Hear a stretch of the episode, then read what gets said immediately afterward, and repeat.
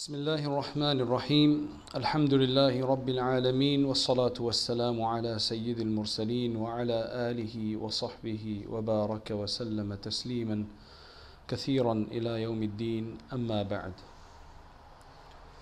What we want to discuss briefly today is a very specific topic uh, narcissism and being impressed with oneself.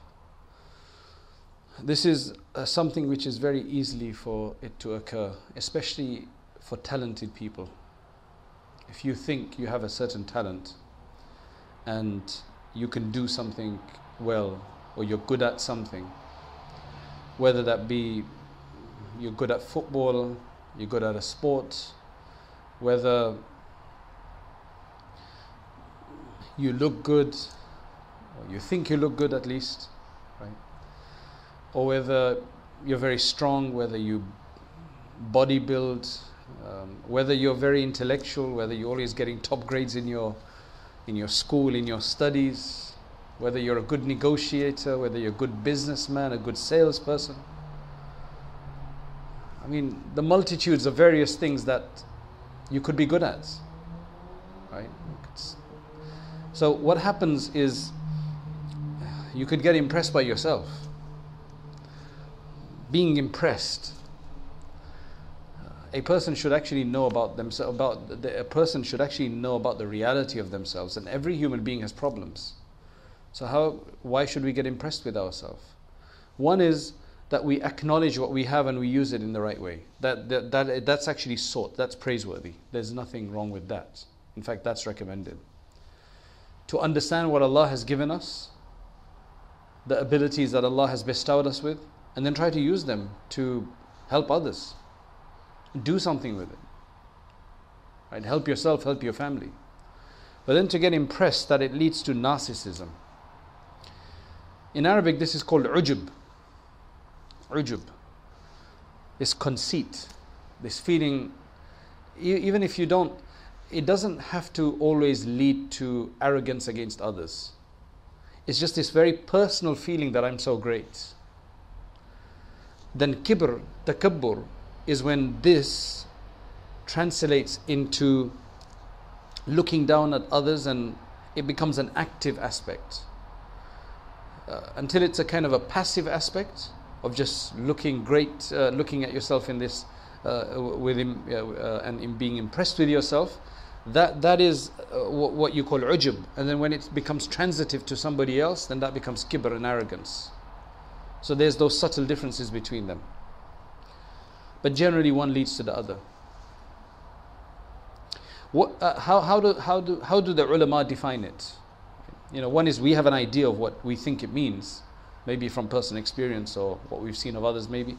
But narcissism is for someone to deem his blessing, as I mentioned, the ability that you think you have. It's a blessing at the end of the day, right? To deem his blessing as tremendous and to rely on it. There's nothing wrong about it so far. This is still the definition, right? It's not full, fully defined yet.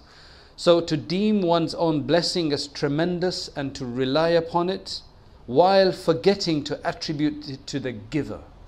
And the giver in capitals. And who is that? That's Allah subhanahu wa ta'ala. So we don't even think of how Allah subhanahu wa ta'ala gave us that, that it is He who gave us this, namely Allah.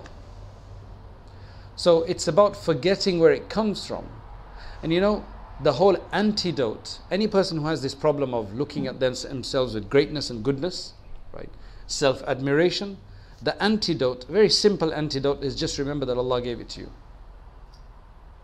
And Allah didn't give it to you to make you feel super above others and so on and so forth, but to use it in the right way. That's the antidote.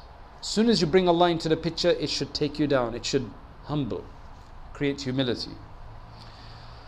Indeed, being preoccupied by a blessing from its giver is blameworthy narcissism. To become occupied with the blessing while forgetting the one who blessed you with it, that is narcissism. I mean, you have a very nice car, you have a very nice handbag, you have very nice clothing, a very nice house. You forget that Allah is behind everything. And we become preoccupied with it. That's what the problem is. The Prophet ﷺ said, a hadith related by Imam Bukhari and Muslim, there was once a man walking in an outfit. Maybe he had a what's a nice outfit today? You know, maybe he had a really nice Armani suit on, Canali suit on, or something like this, right? With a na- nice Tag Heuer watch or something else, you know, a Rolex or something like that. So, anyway, this person is walking in an outfit, in those days, whatever that outfit was, right? Impressed with himself. Because clearly, you know, when you've got this kind of stuff on, or when you have this extra on, or driving a new car or something, it does something to you generally. Right? It, you, you, you, you, you feel that people are going to be looking at you. So, there is this feeling, it creates it. Uh, so in the hadith it says, impressed with himself, with his hair nicely combed to add to it, and walking with pride. When all of a sudden Allah caused him to be swallowed, so he is violently plunging into the earth until resurrection day. I mean, that's obviously an extreme punishment. Right? You may think, I haven't seen that happen to anybody. I know a lot of narcissist people. Right?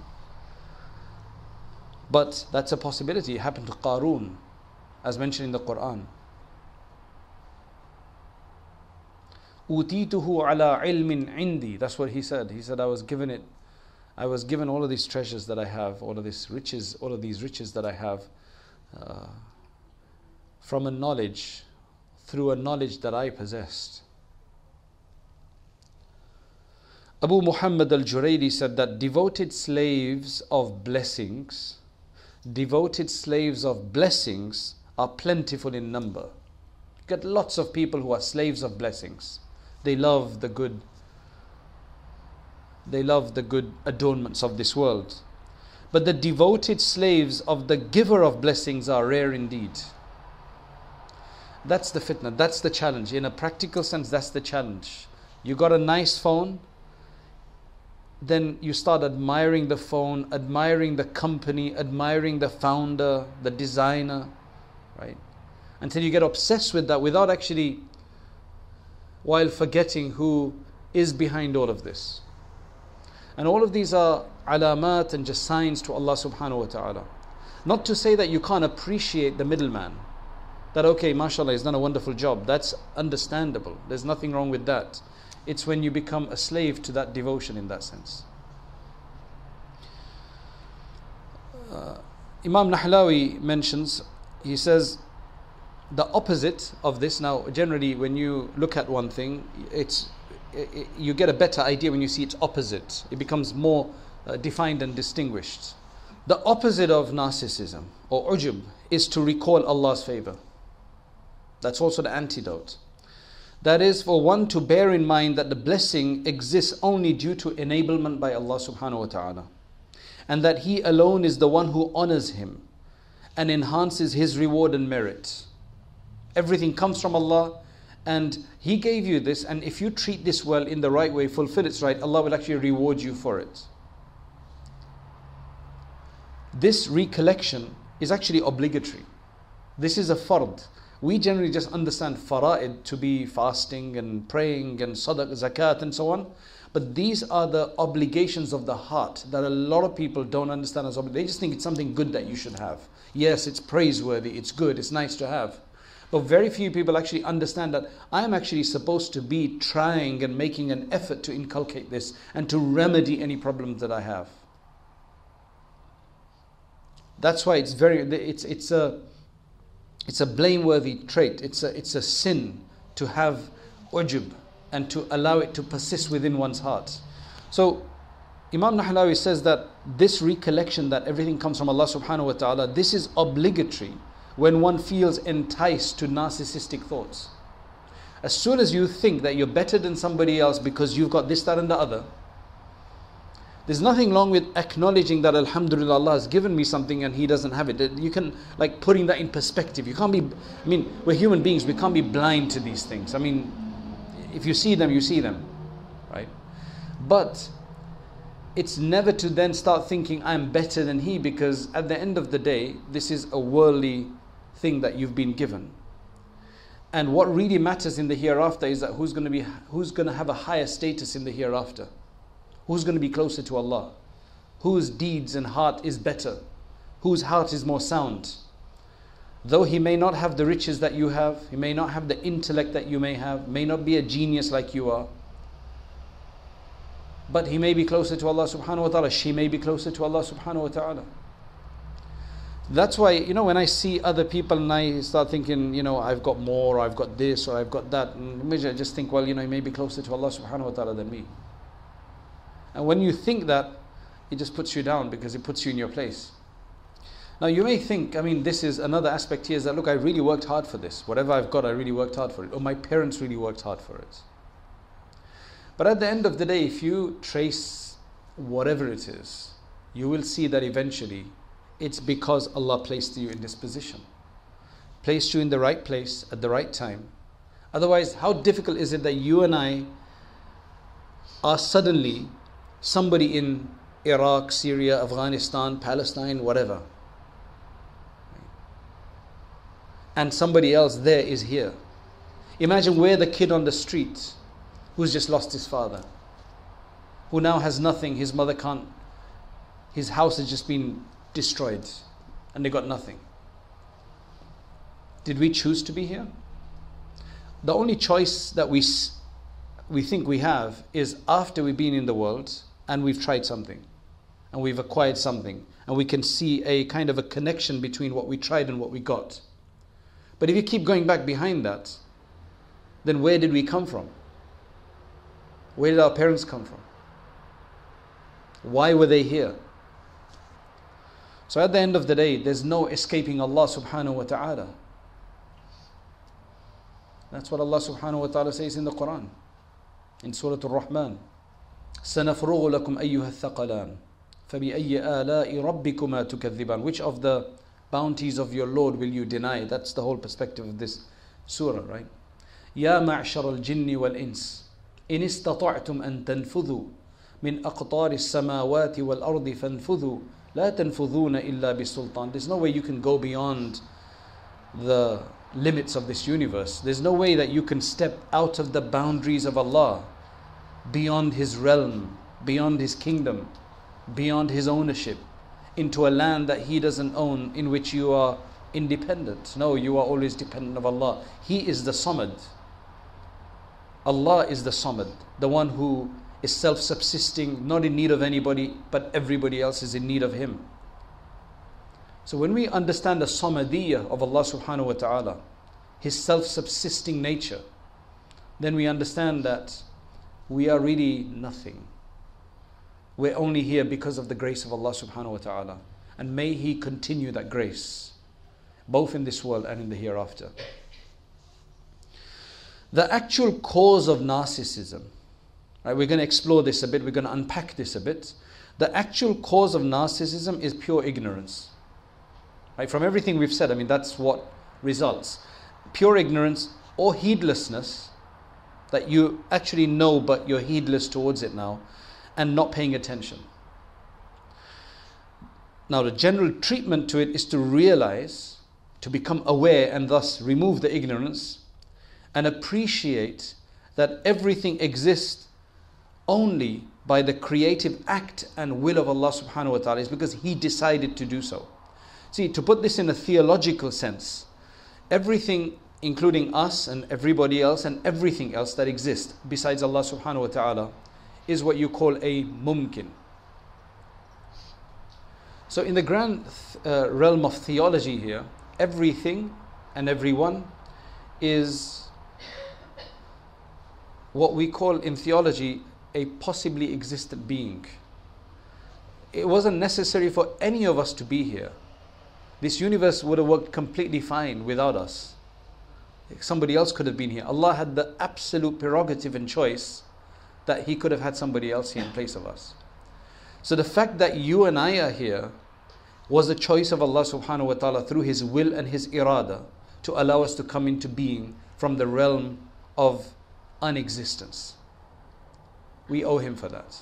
It's purely His grace that we're even here in the first place. Then it's His grace that He made us the way He, he did. And then you can just start counting the bounties. That's why the Prophet ﷺ says in a hadith that whoever wakes up in the morning with security, and Alhamdulillah, we have lots of security.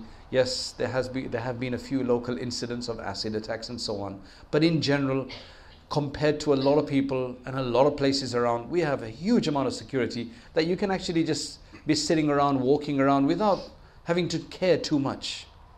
Right? Even women can walk out on the streets at night if they need to. I was in South Africa recently. A friend of mine was an imam there.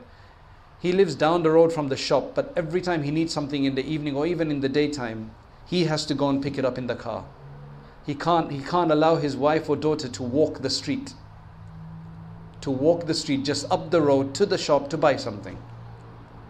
Subhanallah. Well, they adjust. That's they adjust. Right? That's the wonderful aspect of a human being. We can adjust. We, mashallah, when you look and compare, we have, so the Prophet ﷺ said, whoever wakes up in the morning with security,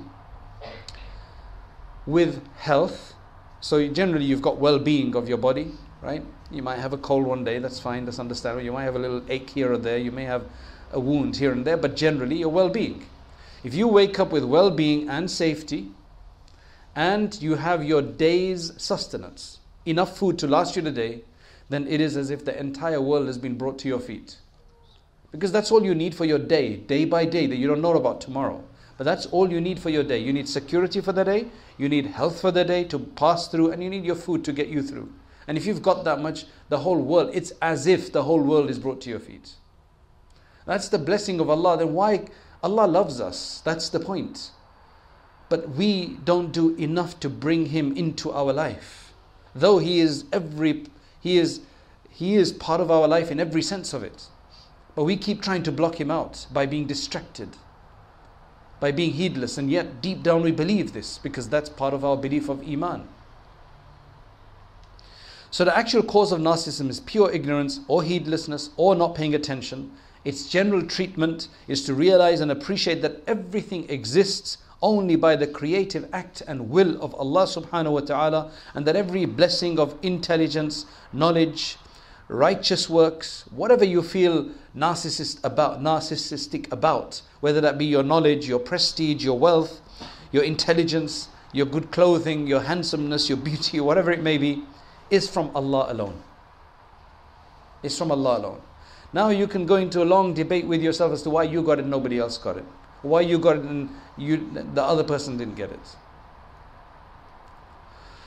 And then he says on top of that, and to be cognizant and fully aware of this by recalling it and bringing it to mind that this is from Allah, to keep saying that. That's the muraqabah you must do, that's the vigilance you must have.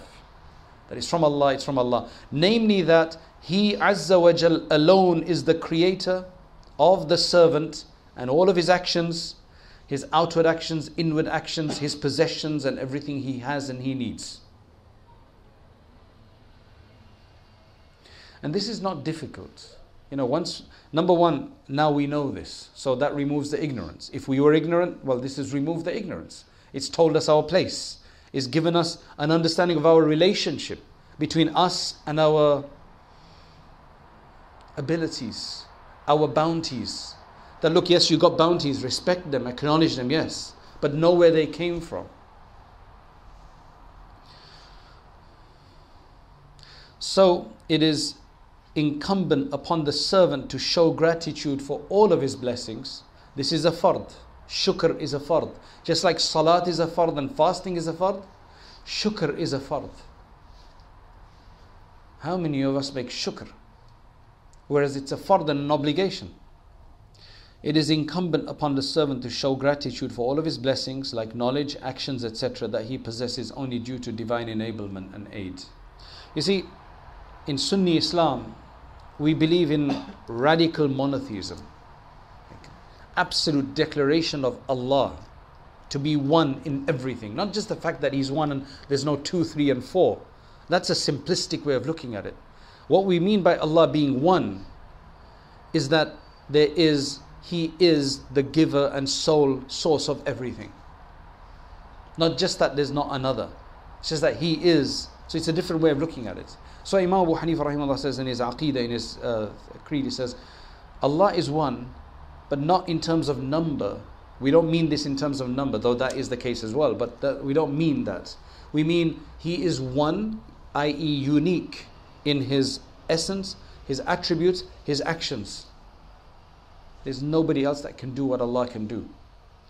So, when it comes to Sunni Islam's radical monotheism, it denies even the slightest trace of dual, dualism, dualism. That you know there could be a second or a sharik, a partner. By, ontolog- uh, by ontologically ascribing directly to Allah every effect, occurrence, and action in the cosmos. We have to do this, including the voluntary actions of human beings even though we're responsible for the actions that we choose, everything has to be ascribed to Allah subhanahu wa ta'ala. When you start doing that, then this helps us spiritually because then the narcissism is removed. Then we no longer think, hey, I'm, I'm great or uh, I'm great because of what Allah has given me. You're not going to say that. You're not going to say, I'm great because of Allah has given me. You can't, that, that's, a, that, that's never going to happen. If, if you know Allah has given it to you, how can you say, I'm, I'm greater than somebody else?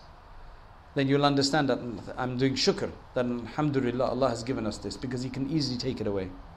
There was uh, one spiritual master says that true slavehood to Allah, ubudiyah, is to fulfill the rights of obedience with due veneration. So you're praying salat, but are we venerating Allah when we pray salat? When we're doing dhikr, we're actually saying words of veneration, but is our heart venerating Him? There's a difference between a verbal veneration and a heartfelt veneration. May Allah give us that heartfelt veneration. To see one's spiritual efforts as falling short of the divine right. So we've gathered here for dhikr, inshallah.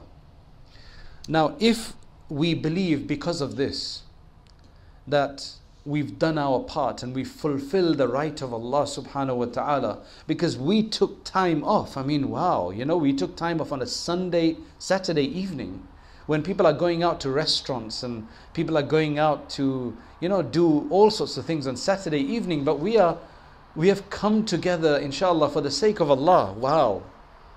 Right? So the first thing we've come together for the sake of Allah is a great thing. But suddenly I've done my part and I've fulfilled my obligation to Allah, that's when it gets problematic. We, the, the approach should be that we thank Allah that He's given us the ability to do this, and then to seek forgiveness for any shortcomings, whether we realize them or not. And there are definitely shortcomings. In terms of what Allah truly deserves from us for being our creator and for everything He's given us. Rather, one needs to view all of one's achieve, achievements and virtues as solely being from the divine decree of Allah subhanahu wa ta'ala. Um, one of the most potent treatments of ujub and narcissism is to focus and try to work out the spiritual calamities that come from it. Like, what is the problem of being narcissistic? Uh, what are the calamities? They're numerous. There are numerous calamities from having ujub. Um, it, it suffices one to realize that it is the cause of arrogance. If you have ujub, eventually it's going to lead to takabbur, kibr, arrogance against another. You're going to start belittling people. Now, as I told you, having an idea of your strengths and your abilities is a good thing because it's people like this that generally go out to do uh, major accomplishments. Right? So you have to realize your abilities to do something. Uh, just that it should not make you vain and arrogant. So, one thing that narcissism, if you have that, it's going to eventually lead to kibr and arrogance against others, which you're going to look down upon people. And then, if there comes a time when you are wrong, when we are wrong about something, because we could be wrong, right? I mean, Does everybody agree that even though we're generally right, we are wrong sometimes? Is there anybody here that has never been wrong about something? Husband and wife relationships. Right? You know what? With my wife, what I just say, I'm sorry, straight away. It's just like, forget it. I'm wrong. Okay, khalas, I could be wrong. You know, what's the point of putting on some pretense? I made a mistake. Okay, big deal. That's what you have to do. So the fact that we know that we can be wrong sometimes shows that we're, we've got a defect. Uh, it suffices one to realize that it is the cause of arrogance. So in, we, we don't want the narcissism, if it's latent within us, to um, become expressed as arrogance towards somebody else, because that can get us in big trouble. Right? Forgetting one's sins, because it's a, it's a sin of the heart. We think only zina and uh, all of these are sins and stealing and all that. These are sins that we carry around every day. And we could be doing multiple times. We may be avoiding theft, cheating, but we are doing this sin of the heart all the time and it is eating out inside. It's just that you can't smell it. They say that gambling addiction is very difficult to see in somebody unless you see them gambling. You can't smell it. If somebody's got an addiction to wine, you can smell it on their breath. You can see it in their actions. But if somebody's got a gambling problem, you can't really see it. But it's a massive problem. And believe me, it's a massive problem. I, have dealt with people who've had it. Okay, so number one, forget uh, you. Uh, it's the cause of arrogance. Number two, it makes you forget one's sins. Number two, it makes you forget the blessing of Allah. This is another calamity that's meaning we're committing all of these crimes. Right? Number four, feeling secure from Allah's devising and punishment. Just what's happened to Qarun. So we feel safe that, oh, I'm, I'm too good, nothing's going to happen to me. You start feeling invincible. And then thinking one has a standing with Allah, it gets even worse. That you actually start thinking we're chosen. We're the chosen people, you know, we're a chosen individual. I'm special. Because look, I mean, I've done all of this very successfully and nothing's happened to me. That's why a lot of the time we can't really even tell that we've got this problem. Somebody else has to point it out. But sometimes, you know, that, that's just a very late period then because then it's expressed outside. That means it's been strong enough inside to have had an outer expression. And thinking one has a standing with Allah and is deserving of reward due to his righteous work, which in fact are blessings and gifts from among his blessings and gifts. It leads one to deem himself pure and prevent one from benefiting from others and consulting them. And you know, I can tell you this from experience that sometimes when you've made a judgment about somebody that you're better than them, they don't know anything, then you don't want to listen to them. And then one day you happen to listen to them, and suddenly you start seeing, wow, they actually have a lot of substance.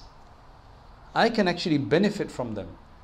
But maybe it's too late now because, you know, you've already put up a, a, a barrier between yourself and them. It's narrated uh, by Anas radiallahu anhu in hadith related by Imam Bayhaqi uh, and it's in the Musnad al-Bazzar as well that there are three things that destroy. Famous narration right? There are three things that are destroy that are very destructive. Number one stinginess that is obeyed. So one is you feel stingy. It's a natural state of stinginess. You just have a tough time spending or giving. Um, but you so, so what the hadith is trying to say is that if you obey it and act on that stinginess and withhold, that's the problem. That's destructive. Because Allah creates people with, in different ways. So in some people, He does put a stinginess. It's a natural stinginess. Uh, the, the challenge for this person, the mujahada, is to try to open up. But if it's obeyed, then that becomes destructive. And number two, uh, stubborn whims that one succumbs to. Stubborn whims that what and you don't want to listen to anything else. It's just you go by your own whims. And you become stubborn in that. Everybody's going to have ideas, whims, doubts. It's about becoming stubborn upon them. And number three is a person being impressed with himself. That, that's the third destructive factor. It could take a person to uh, destruction. Now, um, the last point I make before we stop is you know, if a person is impressed with one's spiritual works, that I do this much dhikr, I make all my salat, I do this much uh, tahajjud at night, or I do this much charity work, or whatever the case is. Whatever kind of spiritual work it is outwardly, being impressed with one spiritual work could be very well an indication that those works are not accepted by Allah. How? It's very logical actually. Ibn Ata'illah says in an aphorism, no righteous deeds are more hopeful to be accepted than deeds you hardly notice and deem insignificant. Meaning, if you've done a deed, you helped somebody out, or whatever it was, and you deemed it insignificant, then look, I should be doing this. You deemed it insignificant, like how I should do much more. That's a proof that you haven't taken the credit for it. The credit then will come from Allah. It's like a check you haven't cashed. But if I think my deed is great, then I've cashed my check. Then Allah won't give me anything because I've already taken my reward. Make sense? So the less that we feel that we have done something great, that is a sign that that is more accepted by Allah subhanahu wa ta'ala because He's given us a true perspective towards it. So that's why uh, what Ibn Ata'illah says that no righteous deeds are more hopeful to be accepted than deeds you hardly notice and you deem insignificant. Because due to one's falling short therein, maybe, one of the Gnostics was asked that what is a sign a good deed is accepted? He replied, this is his perspective, but it's based on the Quran Sunnah. He replied that you forget it and take no notice of it. becomes very natural for you to do these things for the sake of Allah subhanahu wa ta'ala That you forget it and take no notice, notice of it whatsoever, as indicated in Allah's statement, which is إليه يصعد الكلم الطيب والعمل الصالح يرفعه To him ascend the pure words of faith, and he raises up righteous works. They've been taken up already. You don't have to worry about it. You just do them and you carry on. Allah's taking account. Ibn Abbad comments that so the sign that the supremely real one raises up a deed is that nothing of it remains for you to gloat about. If something of it remains in your notice, it has not ascended to Allah. Due to the great abyss between being with you and instead being with Him. We want it to be with Him and not to be with us.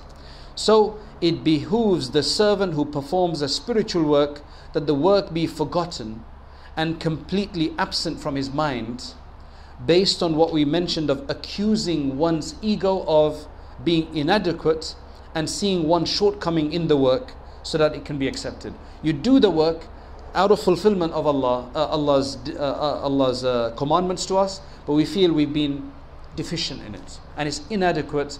How can I present it to? How can I hope for a reward for it? That's what it's talking about. This this kind of thought. It's this kind of a thought that will, inshallah, help us remove our narcissism and that will help us to be thankful of Allah subhanahu wa ta'ala, to Allah subhanahu wa ta'ala, and to cure this problem. And as I said, this is a problem that gives rise to many other problems. May Allah subhanahu wa ta'ala grant us the tawfiq to purify our hearts from it, and may Allah make us of those who are accepted by Him. وآخر دعوانا أن الحمد لله رب العالمين. اللهم صل على سيدنا محمد وعلى آل سيدنا محمد وبارك وسلم. اللهم أنت السلام ومنك السلام تبارك يا ذا الجلال والإكرام سبحان الله العلي الأعلى الوهاب Oh Allah, we ask you for acceptance. Oh Allah, we ask that you accept this gathering. We ask you to forgive our sins. We ask you to purify us. Oh Allah, forgive us. Oh Allah, forgive us. Fill our hearts with your light. Oh Allah, fill our hearts with your nur. Oh Allah, fill our hearts with your blessings. Oh Allah, all the blessings that you have given us. Oh Allah, we want to express thanks. Oh Allah, but we're unable to express sufficient thanks. Oh Allah, you have given us beyond what we have the ability to thank you for. We cannot thank you enough. Oh Allah, your status and what right you have for you to be thanked. We are unable to fulfill this. But oh Allah, we ask that you accept us and you make us of those who understand the harms of these problems and that you protect us from these problems. Oh Allah, we ask you for islah of ourselves and our hearts. Oh Allah, we ask you for removal of our sicknesses, both our spiritual ailments, our physical ailments. We ask you to make us of those who are accepted. We ask you to make us of those who have a position with you. Oh Allah, we ask you to make us of the humble and those who want to be your servants above all else. O Allah, make us truly of your servants. O Allah, make us of those who uh, make make us and our progeny, our children, of those who establish the prayer in a proper way, with full sincerity, with full devotion. O Allah, make all of our worship those which are which have a consciousness within them, which have true devotion within them. O oh Allah, all the worship, all the efforts that we may do, do not make them devoid of the ruh and the spirit. O oh Allah, allow us to do those things which satisfy you, which bring about your pleasure. O oh Allah, make us of those who love you. O Allah, make us of those who you love. O Allah, make the best of our life the final part of our life. O Allah, make the best of our days, the day that we stand in front of you. O Allah, accept all those who are here, all those who are listening. Do not let any of us turn away without being forgiven and blessed by you with a special forgiveness and a special blessing.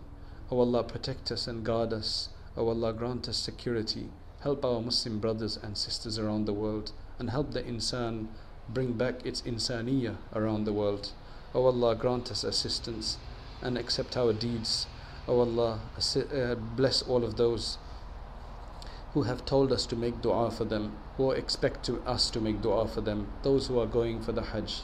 These are the months of Hajj. People uh, have left, others are leaving for the Hajj. O Allah, make those journeys easy and take us over and over again to the Haramain and allow us to benefit from the great mercies that you have there. Those who are unable to go, Allah, we ask you for blessings where we are. O oh Allah, we ask that you accept our du'as. We ask that you send your abundant blessings on our Messenger Muhammad sallallahu alayhi wasallam and that you grant us his company in the hereafter. سبحان ربك رب العزة عما يصفون وسلام على المرسلين والحمد لله